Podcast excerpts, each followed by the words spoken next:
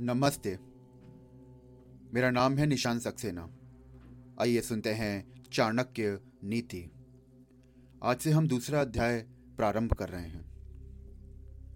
अनृतम साहसम माया मूर्ख तो मति लुब्धता अशौचतम निर्दयतम, स्त्रीणाम दोषा स्वभाव जहा अर्थात, झूठ बोलना, बिना सोचे समझे किसी कार्य को प्रारंभ कर देना।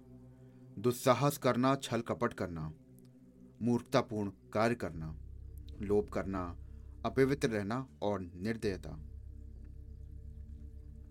स्त्रियों में प्राय यह दोष पाए जाते हैं। वो सामान्य बात पर भी झूठ बोल सकती हैं। अपनी शक्ति का विचार ना करके अधिक साहस दिखाती हैं। छल कपटपूर्ण कार्य करती हैं।